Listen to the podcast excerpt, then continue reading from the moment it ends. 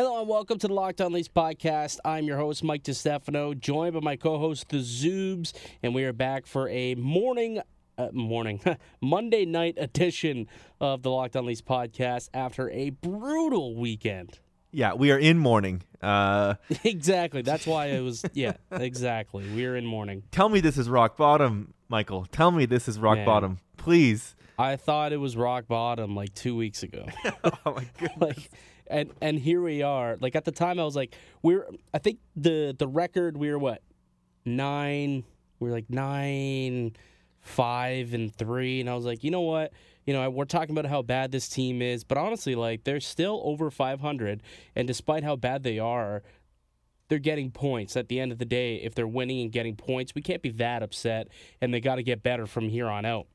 Dude that hasn't happened. It's been the opposite and they're not even getting points anymore No, the it, I mean, oh boy, it was rough. It was real bad. Um, yeah where do Well- we? Where should we start here? Well, for those who missed it, uh, brutal weekend. They lost four to two to the Bruins on Friday, which I actually kind of liked the game. Other than the th- the third period was a bit of a wish uh, wishy washy, but the first two periods they were great. But then that Saturday night shellacking from the Penguins, six to one, and they were just disgusting. And before we get to the games, um, yeah, I guess we can kind of kind of go through those first. So we can talk about the Bruins game, which wasn't terrible. Uh, personally, I liked the first forty minutes in that game, but at the same time, like the the, the little mistakes that they make always come back to cost them. Mm-hmm. And that's exactly what happened with the Bruins. Mhm. Like that Marchand goal, you give up that much space, uh, he's gonna go. He's gonna go in and score that. You know, nine times out of ten. And referring to the to the the two one goal to to kind of start kickstart that uh, uh, that third period for the Bruins. Mhm. Like, I, what were your thoughts on the Bruins game? Uh, I thought, you know, sort of similar to what you said. Uh, through 40, I thought it was a fairly even contest. If not, they were up uh, a little bit. But Yeah. the margin for error for this team is is razor thin right now, uh, and especially against teams with talent. It's been a running theme throughout this season already. Is is whenever they give a team with talent these openings, those teams take it. And and Boston, it's what they do, right? We we we know this. Uh, Brad Marchand is not, is not his first or last time doing this to the Maple Leafs. They they finally stop Pastrnak from scoring, and then Marchand has two, and you know Coyle gets on the board. So, um, I think this was a, a team in a, in a bad spot, putting up a decent effort for the start of it, but ultimately, really not having enough to get past all that Boston presents as a challenge, and certainly set a bad tone for the rest of the weekend. Certainly, and like I, I'm looking back now, trying to remember all the goals. So the first goal, that was you know Cody Ceci chases his, tries to to close on a guy for the puck at the side of the net, but leaves his man wide open, and that's the first goal of the hockey game. Why are you leaving your man wide open in front of the net? That makes no sense to me. When you want to keep him to the outside, anyways.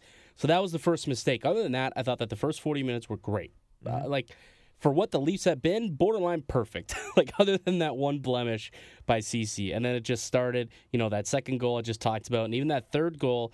When uh, Marchand's second goal, he came screaming off the bench. Nobody caught him. No one picked it up. He picks up the puck, walks out in front, and basically the same thing. He had so much time, takes a shot, and he's able to get his own rebound because there's nobody there, nobody around him, no one in front of the net to to to uh, clear the garbage, and he puts it past Andersen again. The the other thing too about you know both of those goals.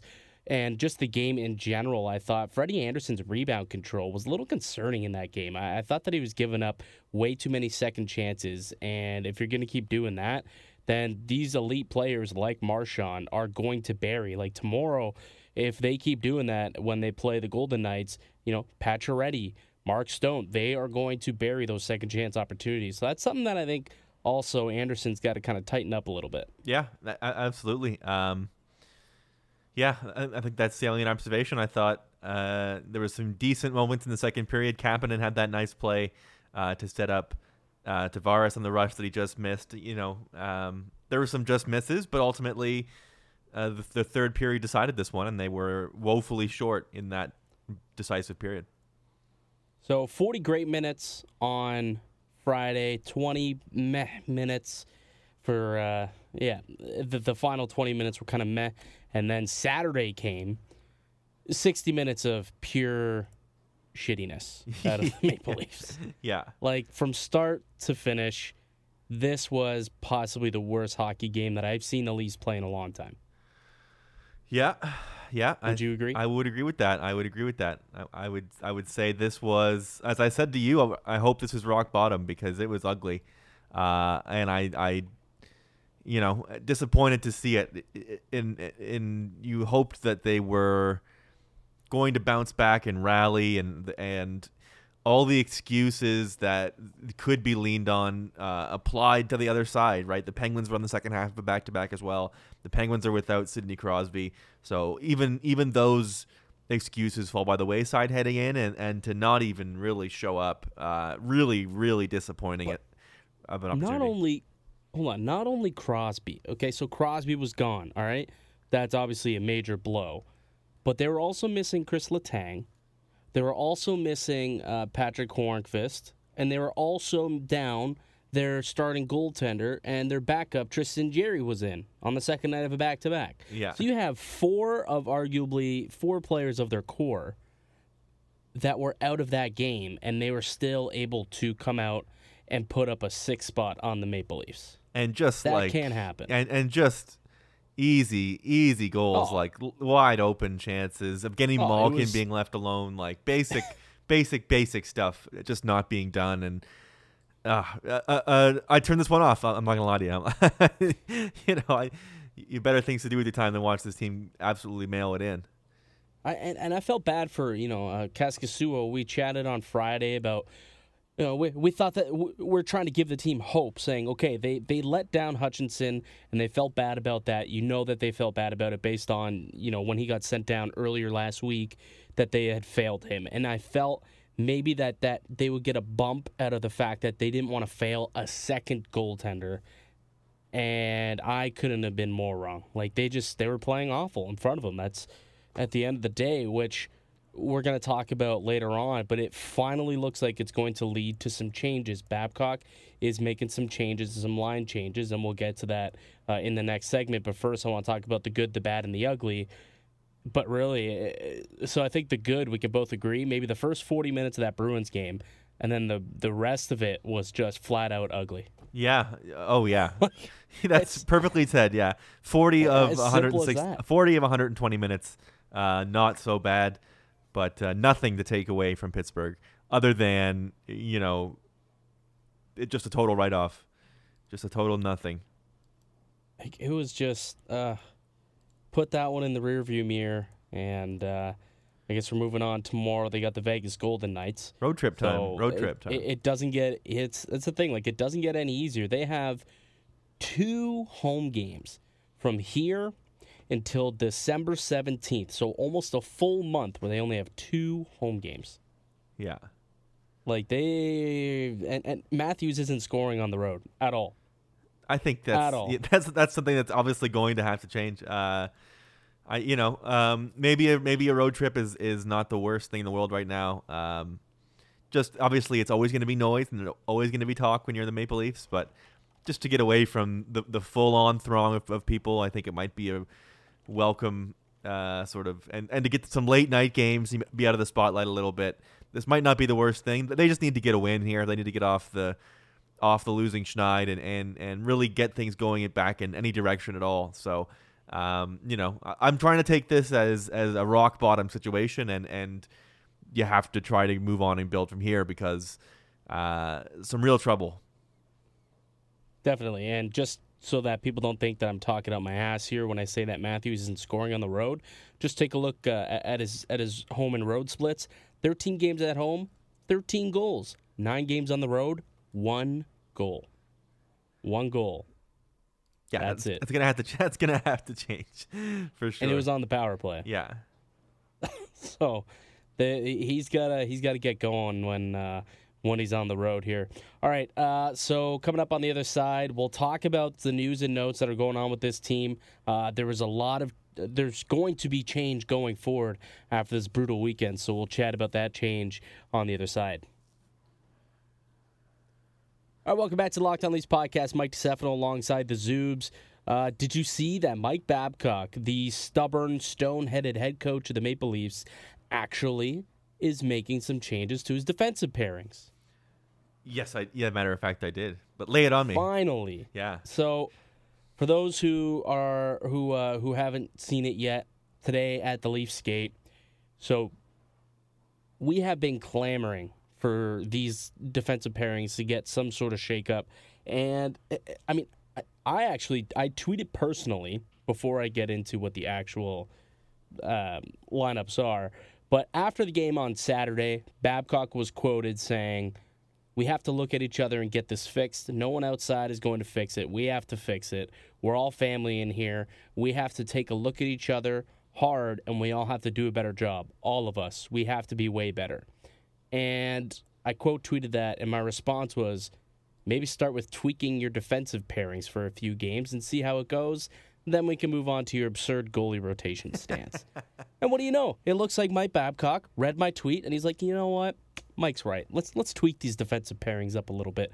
So this is what he came up with. Obviously, we're not going to be fully satisfied with these because Cody Ceci and Morgan Rielly still on the same pair. Well, that then- hasn't changed. Yeah, that's the problem. But do go on. That hasn't changed. But what has changed is now Jake Muzzin is has a new defensive partner. He's going to be uh, with Justin Holl, and then Dermott and Tyson Barrie move down to the third pairing defensive. Uh, how do you like these new pairings? Man, let's give it up. Before we even get into that, let's just give it up for a second for Justin Holl, who went from being scratched the entire season last year to, to now being a second pairing guy. That's uh Right? That's- Top four. that that's responding to a challenge. Uh, you know, not the tweak I would have made, frankly, but uh, you know, I think this is this is a this is an attempt to get Barrie sort of going, um, to get him with a guy like Dermott who is really effective in that shimmy and shake and tight turns and and uh, sort of offense from the outside and the ability to make the first pass and move. I think there should be you know, uh, uh, that pairing will probably get more time than than Holl uh, and Dermott did, I, I assume. But I think that's who this shakeup is targeted towards is Tyson Barrie.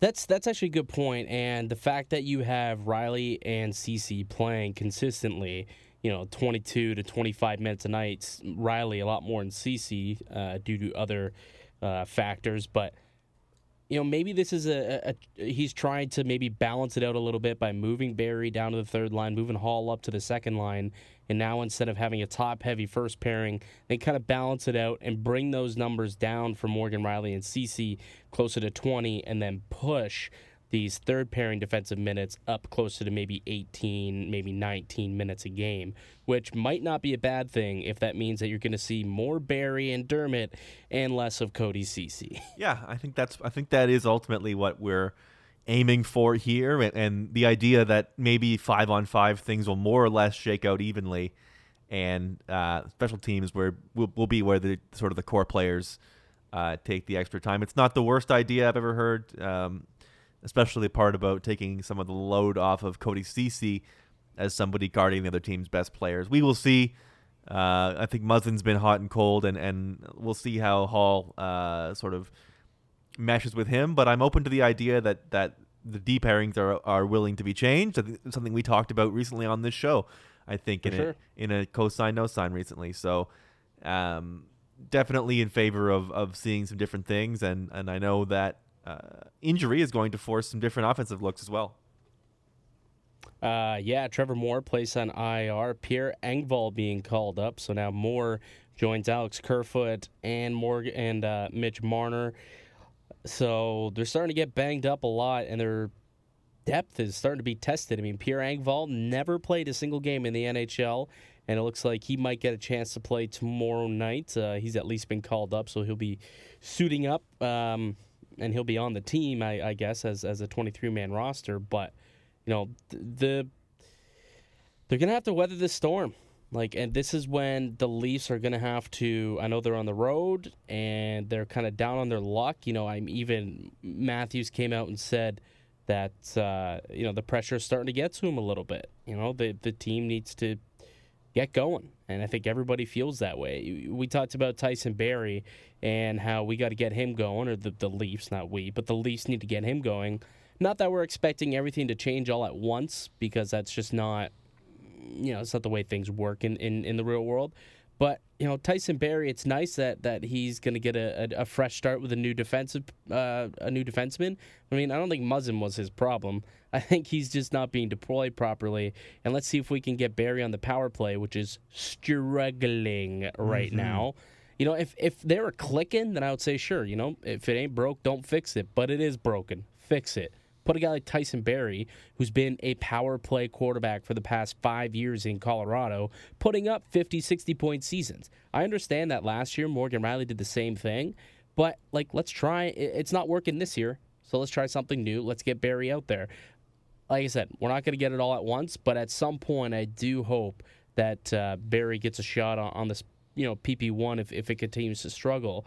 Uh, but while we're on the conversation of Tyson Barrie, he also had some interesting comments today with the media about how the contract he's in a contract year and it's kind of weighing on him a little bit, especially considering how much he's struggling and how much it could cost him uh, this offseason. Good or bad move on him to come out with that to the public? Uh, I think this is sort of honestly, I think this is uh, one of those things about, about playing in Toronto that maybe you don't think about uh, before you play here. Um, where like, I don't th- think if he was going through a cold spell in Colorado, you wouldn't really know about it. And you wouldn't really hear about it that much. But this is what happens here in Toronto, and I, I think maybe probably not. He probably wishes, wishes he hadn't. Not that it makes a huge difference, but it's true. People struggle with confidence. That's not a unique thing to him, and and you know it would be sort of weird if he wasn't struggling with his confidence right now. But uh, I think there's a, a little bit of sort of being in the new market and and how hard it can be to play in Toronto to, go through any spell at all where uh, there is struggle because you know it, it feels like after this weekend that they have no chance to ever win again, and we know that's not true, and things will things will perk up. Um, so I think he probably wishes he hadn't, but not a, a total disaster, but uh, sort of a sign that uh, maybe not uh, as aware of all that went into being a member of the Maple Leafs than uh, before the season started. I also like kind of the fact if you're taking him off the Barrie pairing, that means that he or the the Muzzin pairing means that he's not going to be going up against some of the league's top offensive talents. Right. And if he's on a third pair, that means that he's probably going to be facing a little bit of a lesser, I would say, uh, talent in the NHL, which means he could maybe try and flip the switch a little more and, and take advantage of his offensive talent that he that he's shown in the past. You know, so I, I, that's another uh, another benefit I think to to switching up the deep pairings that might help out Tyson Barrie. Um, okay, one other thing that I kind of wanted to touch on quick uh, in terms of you know the news and notes of what went on today because you know after a, a big bad weekend like the Leafs had, everyone was kind of put on notice, including Mike Babcock. Uh, Mike Babcock and hashtag Fire Babcock was trending on Twitter. it was trending. I put out a poll I put out a poll question on our Twitter account, Locked On Leafs. Go ahead and follow it. We put out polls every now and then. It's also where we post a lot of good stuff. So I put out a poll, and I said, um, let me just find it real quick here. Who's to blame for the Leafs' struggles so far this season? Mike Babcock or underperforming stars? Mike Babcock won it big. Somebody also wrote in other and said uh, Don Cherry. But that was just course. Silly, but it happened. And then I did another poll off that. Does Babcock make it through this road trip? Yes or no? Hashtag fire Babcock. 75% said no, fire Babcock. and like there's there's well over 150 votes in, on these polls. Like it's not just like yeah, yeah. a couple of people. So it's Man, Leafs Nation not happy with Mike Babcock. What is your feeling? Uh, legit. What is your legitimate feeling? You know, deep down, we are probably both like, yeah, let's get this guy gone. But what do you feel is going to happen? Do I you think that yeah. he is in trouble and his seat is a little hot, or like how are you tipping uh, tipping your hand here? I think they'd have to be they'd have to really bottom out here if if it, if we got around uh, you know January um, February and they were not in a playoff position still. I think uh, you know then maybe maybe a move is made. We're looking at uh, a major decision here and, and and you have to really really believe in Sheldon Keefe if if that's who you're Right. going to put in. You have to be 100% sure that he's the right guy for this. Um, but yeah, I'm I, gonna have to. We I- should go check out. We should go to a Marlies game and, and kind of see how they how they play live and, and kind of get our own little view of how a Sheldon Keefe team is is ran. I think that would be a good little thing for us to do. uh, yeah, I would love to do that. I'm just saying. well, because we keep talking about you know Sheldon Keefe, he's the Yeah. incumbent. Well, let's go ahead and scout this guy. Let's go and see. Let's go down to the rink. We have that capabilities. I'm sure we could figure that out. We we know people in some places. We could do that, or we could uh, uh, ask our friend Heart of Lad, Yeah, see what he's doing. yeah. We we, But we should get the anyways, we get the Pierre Engvall. We need the, we need the Pierre Engvall uh, scouting report. Um, no, but uh, you know, sort of to that to that end, I, I think there there is going to be pressure to do so, to to have some result this year. You know, we, we we talked at the beginning of the year that we both thought if he didn't make the if they didn't get out of the first round of the playoffs, his job was in jeopardy. Well, now we're talking about qualifying for the playoffs. So if that looks like it's not happening, then yeah, As of now, they're not in a playoff spot. I, I think you have to give that a little more time. I think you have to give that at least Oh, until into the new year. But you know, if, if they're not in a playoff position two months from now, and it's mid January, I think it's it's a it's a possibility. I mean, th- this is a tough road trip. Like I said, two home games in the next month, calendar month. If they cannot put together a bit, a, a few wins here, they need to at least be over 500. I think if they're under 500, and in the next 10 games they go like three and seven or or two seven and one. I just I don't know if he can make it to the new year if this continues. That's bold. That's a that's a bold I- month of hockey. Well, it, it look what happened after one weekend, and they played decent the one game. It was just it literally that just that game against Pittsburgh was so gross. Uh, it, it just set a lot of people off, and if you know, it- it'd be pretty tough for for that team to play that bad again. But honestly, if they just don't turn it around soon, they're going to be in trouble, and Babcock is going to be in trouble. And he came out today said, "I'm I'm betting on myself. I've always bet on Babcock. I'm going to continue to bet on Mike Babcock," which was hilarious and the most Mike Babcock thing I've ever heard in my life. Yeah. But, but yeah, I, you know, I he, you're starting to get the questions directly to him. That means uh, he's at least aware of the fact that there are people discussing the idea that he might not be the like, Oh, yeah. coach of the Maple Leafs. Oh yes, but then there's also the other side of the coin. Is it Babcock's fault? Right. Do you blame a little bit higher up the chain? And before you speak, we're going to get that answer on the other side. Welcome back to the Locked On Leafs podcast. Mike DeStefano with you alongside the Zoobs. All right, before we left off, I kind of teased a little bit that we were going to talk about maybe the troubles that the Leafs are having might even go a little bit higher up the food chain than the coach, and that's management. Is management more to blame than Mike Babcock for the way that this team has been performing? Oh, I mean that's a tough that's a tough one. I, I think you could go either direction off of off of it because you could also say that you know a lot of this is on the players. This is a very talented core that demanded a lot of money when it came their time to get paid and rightfully earned quite a bit of money, but have not taken the step forward that the team needs them to take to be a more successful team this season. We haven't really seen it uh, in terms of uh, you know uh, uh, somebody taking the reins and really taking over here. So that also comes down to the players, but ultimately the, the front office are the people who put the players in place. And you know what I have started to think about, and, and Justin Bourne at the Athletic sort of addressed this as well, is you know maybe they're a little too far ahead of the curve in trying to build a team with 100% skill players up and down the lineup, and, and to not have any heavy hit checking guys and any real heavy pressure forecheck guys that that can do some of the stuff that is losing them games right now. Those momentary uh, brain farts, those those small mistakes or small indecisions that don't uh, seem to ever go their way. There are guys that play with the energy that overturn those things. So, um, you know, th- there are questions to be asked. I still think, you know, ultimately it's a it's a good core, and and they will uh, see a brighter day here, and, and, we're probably further down on them than they uh, deserve because, you know, it, it always looks much worse than it is, and never as good as it feels when you're winning, but.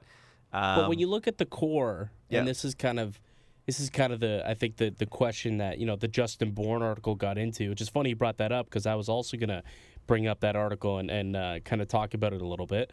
So you know something about you know the Leafs core is that they're all very skilled. They're extremely skilled. Yeah. And there's no denying that. They could be one of the most skilled teams in the league from top to bottom. You got guys on the fourth line who could play in your top six and you wouldn't bat an eye because he could keep they could keep up with the speed and they could they could they have the hands and the hockey IQ to do it. Mm-hmm. That being said, there's a little bit more to the game, and I think that's what Justin in this uh, Justin Bourne article for those who who haven't read it. It's over in the Athletic, and it's uh, it's titled "In Trying to Be Ahead of the Curve."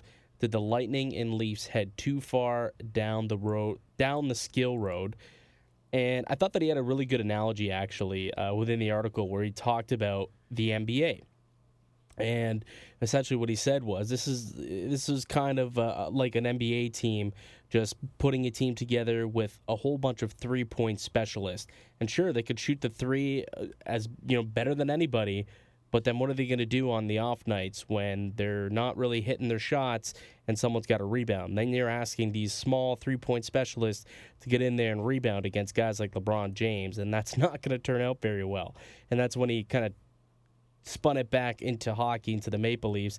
That's kind of what the Leafs are falling into. They have so much skill and they do a lot of good things with the puck, but uh, they're just not gritty enough and they've gone too far into the skill portion when they play up uh, when they're playing against a better team, a more well-rounded team like the St. Louis Blues, like the Boston Bruins, they just they they get outworked by those teams in all the other little areas um, that you know are are now deficiencies in the Maple Leafs lineup.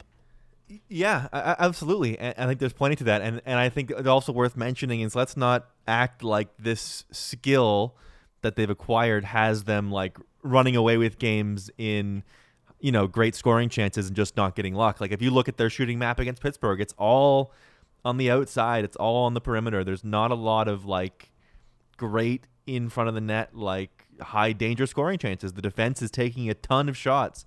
Uh, if you look at uh, shots attempted per game, the, the, the, the Matthews isn't like so far ahead of the, some of the defensemen on the team, which is not what you want. Uh, you know, it's it's been a, a, very weird style that they've played as well to go along with that skill, and it's been. Um, well, it's just they're not playing defense to go along with this skill. Yeah. That's the big problem, right? Absolutely. Like at the end of the day, this team right now, you look at it, they are fifth in in scoring. They're fifth in scoring, top five scoring team in the entire National Hockey League. Yet they are minus six in goal differential. Yeah, that's trouble. Does that even make sense? it doesn't even make sense. Yeah, that's that's not it's not great. Um, yeah, so that's you know it, it's a concern. It's definitely a concern. And that's kind of wh- why I wanted to talk about. You know, r- when it comes to roster construction, you know, you give Mike Babcock all these cool toys, but at the end of the day, they can't perform to do the necessary, uh, you know, fine, you know, the the, the fundamentals of Yeah. hockey, and ultimately that is why I think this team is struggling, and that's why you put the question out there: Is this Babcock or is this more on the front office? And the way that they've constructed the team, because yeah, cool, they're all they're all skilled, they have immense talent, but at the end of the day, there's just some fundamentals that that are required for a team, and it just seems like the Leafs lack that when it comes to grit, toughness, playing heavy, and that ultimately is why this team is struggling, in my opinion. Sure. I, I just have one last thing to sort of go back to the shots for a minute. I just want to think, uh, you know, what do you make of this fact, right? Uh, the top five Maple Leafs in shots this year is Matthews and Barrie tied. This is five on five, pardon me. Five on five shots. Matthews and Barrie are tied at the top with 52 apiece. Then Rielly, then Nylander, then Muzzin. So three of the top five in shots are defensemen. What do you make of that? Uh, y- Muzzin's in the top five in shots. Wow. Yeah, Um, five five on yeah, five. no, He's tied with Nylander. That's not the way it's supposed to be. that's that's what I that's what I make of that. Like you you have sixty percent of your shots being taken by defensemen. More or less, yeah. And that's again, I Like, just want to say that's that's that's five on five, not not including power play. Right. Right. And to me, you know, they're defensemen. Sure, you got guys like Tyson Barrie who are very offensive minded as well, and Morgan Rielly. But at the end of the day, you got to take care of your own business in your own zone. You can't be worried about making sure you take as many shots on goal as possible. And in that case, this is why you know Barrie's having a bad season. He's getting caught in the offensive zone too much when play plays break down, and he's just so gung ho offensively. And he- there's a, a number of, of Leafs defensemen that end up with this scenario, and that's how he gets so many odd man rushes coming back the other way. And how is your goalie going to stop a three on one or a two on one? You know what I mean? Like I think. Mm-hmm. Mm-hmm. that is definitely it's a good observation and certainly I think a, a problem. Anyway, just interesting, interesting, interesting. Plenty of bad Oh, yeah. numbers. Plenty of bad numbers to uh, Eh. sort through. Yeah, and it's it's something that hopefully, you know, like I said, we finally have change, and it's something that we've been asking for for weeks. So we have it now. Yep.